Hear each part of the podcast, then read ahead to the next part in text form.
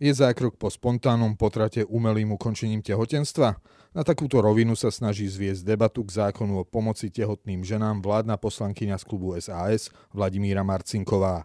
Ženy vraj podľa nej budú musieť čakať 4 dní s mŕtvým dieťaťom v maternici. Naozaj je to tak? Správa z vyšetrovania sexuálneho zneužívania, ktorú iniciovala katolícka cirkev vo Francúzsku, šokovala svet. Viac ako 3000 páchateľov a 330 tisíc obetí je hambou, na ktorú musí katolícka církev reagovať.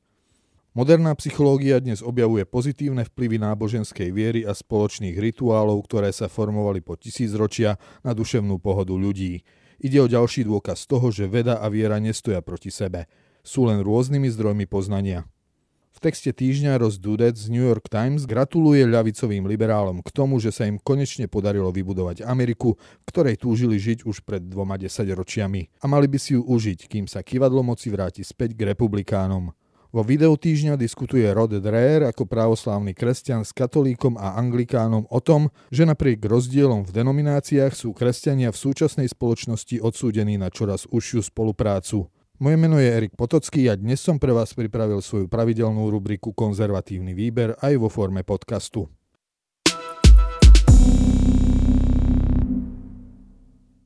Krutosť poslankyne Marcinkovej Verejná debata k zákonu o pomoci tehotným ženám, ktorý navrhuje skupina vládnych poslancov okolo Anny Záborskej, bola pred parlamentným hlasovaním v prvom čítaní miernejšia ako pri obdobnom zákone v Lani – odhliadnúc od blogu Jany Byto Cigánikovej, v ktorom spochybnila rovnakú hodnotu života zdravotne postihnutých a za ktorý by sa nehambili ani eugenici zo začiatku 20. storočia. Tentokrát sa pozornosť liberálov sústredila na predlženie čakacej lehoty na výkon potratu na požiadanie zo 48 na 96 hodín.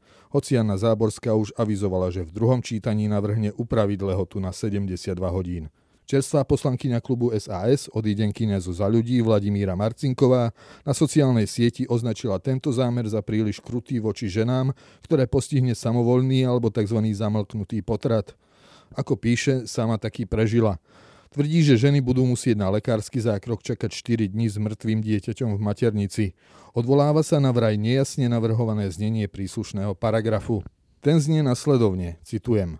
Ak nejde o bezprostredné ohrozenie zdravia alebo života ženy, umelé ukončenie tehotenstva sa môže vykonať najskôr po uplynutí lehoty 96 hodín od odoslania hlásenia o poskytnutí informácií podľa odseku 2.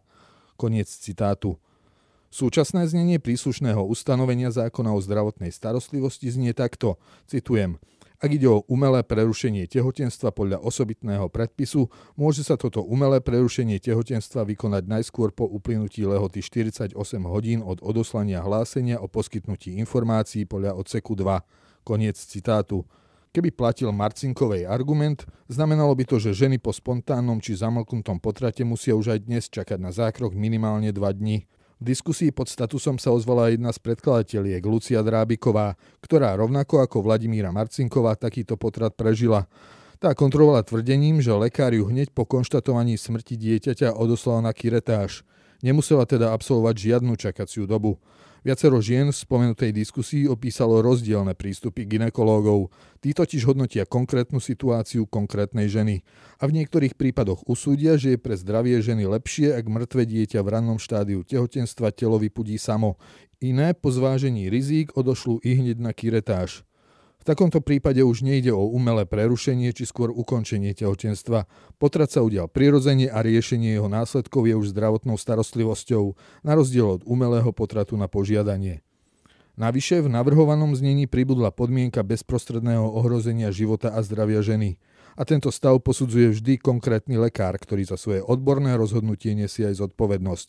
Ak poslankyňa Marcinková píše o krutosti, kruté je skôr dávať nároveň spontánny potrat očakávaného potomka s úmyselným zabitím vlastného, no nechceného dieťaťa a jatriť rany ženám, ktoré o to chcené dieťa nešťastne prišli. Toto je chvíľa hamby.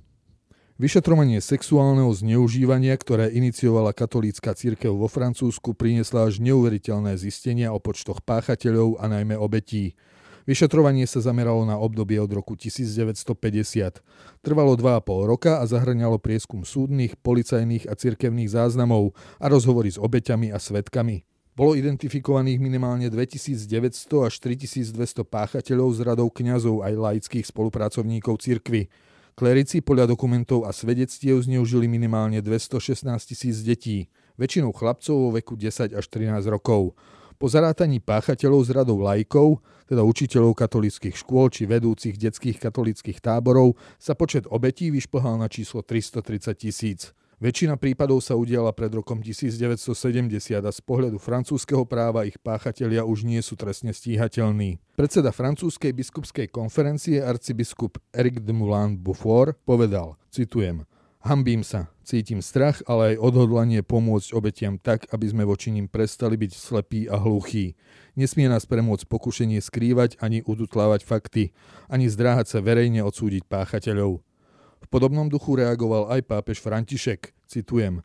Chcem vyjadriť obetiam svoj zármutok a bolesť nad traumami, ktoré utrpeli a moju hambu, našu hambu, moju hambu za veľmi dlhú neschopnosť cirkvi dať ich do centra svojho záujmu a chcem ich ubezpečiť o svojich modlitbách. A modlím sa a všetci sa modlíme spoločne.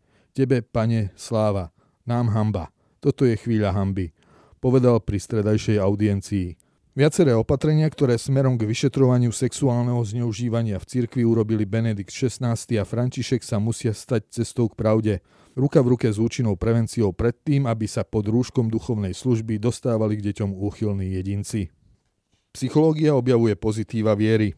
Viera a spoločné náboženské rituály ľudí zbližujú nielen formálne, robia ich empatickejšími, vedú k väčšej ochote pomôcť aj cudziemu človeku, k trpezlivosti a k pokore. Takéto závery svojich výskumov popisuje David Desteno, renomovaný profesor, renomovaný profesor psychológie na Northeastern University, autor knihy How God Works – The Science Behind the Benefits of Religion.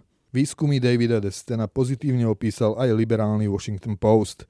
Obrady a spoločné rituály po stáročia formované tak povediac v chaose každodenného života prinášajú ľuďom to, o čo sa snaží aj moderná psychologická prax – upokojenie mysle a vytvorenie atmosféry komunitnej spolupatričnosti a spolupráce. David de Steno začal výskumom buddhistickej meditácie. Zistil, že ochota spontánne pomôcť neznámemu človeku v problémoch je vyššia u ľudí, ktorí absolvovali niekoľko týždňové meditácie s buddhistickým mníchom. Ochota pomôcť rástla aj voči nepriateľom a výrazne sa znižovala potreba pomsty či odplaty za urážku. Ďalším bodom skúmania bolo vzdávanie vďaky Bohu u kresťanov a Židov. Výskum zistil, že ľudia, ktorí takúto vďačnosť úprimne pociťujú, sú empatickejší či trpezlivejší vo vzťahu k iným a zároveň menej náchylní využívať klamstvo na osobné obohatenie.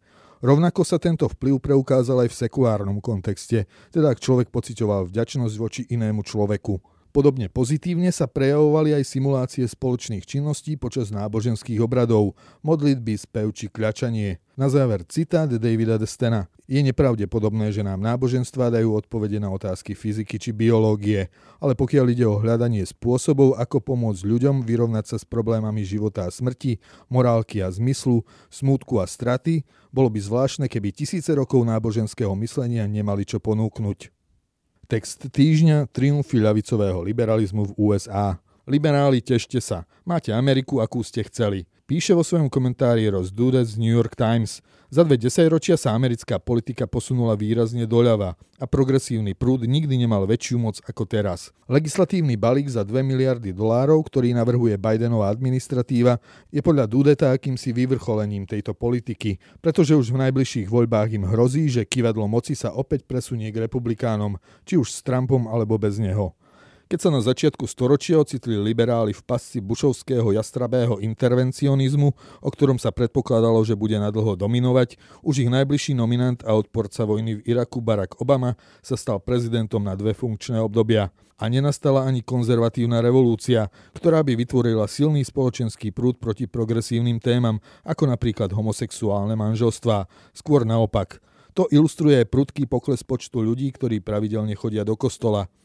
Po konci Obamu a Trumpovom víťazstve sa liberáli obávali o osud socialistickej zdravotníckej reformy, no ani tej krátka republikánska vláda nejako neublížila.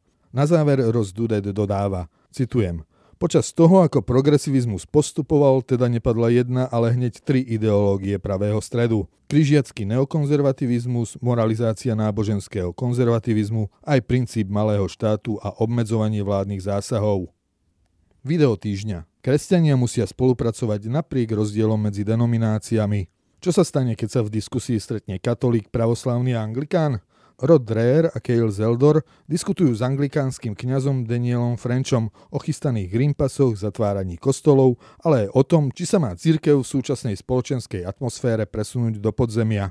Dotýkajú sa aj toho, čo kresťanov spája naprieč denomináciami a prečo sú dnes odlišnosti menej dôležité ako potreba spolupráce. Toľko z rubriky Konzervatívny výber pre tento týždeň. Odkazy na citované zdroje nájdete v texte zverejnenom na www.postoj.sk. Moje meno je Erik Potocký a ďakujem, že ste ma počúvali.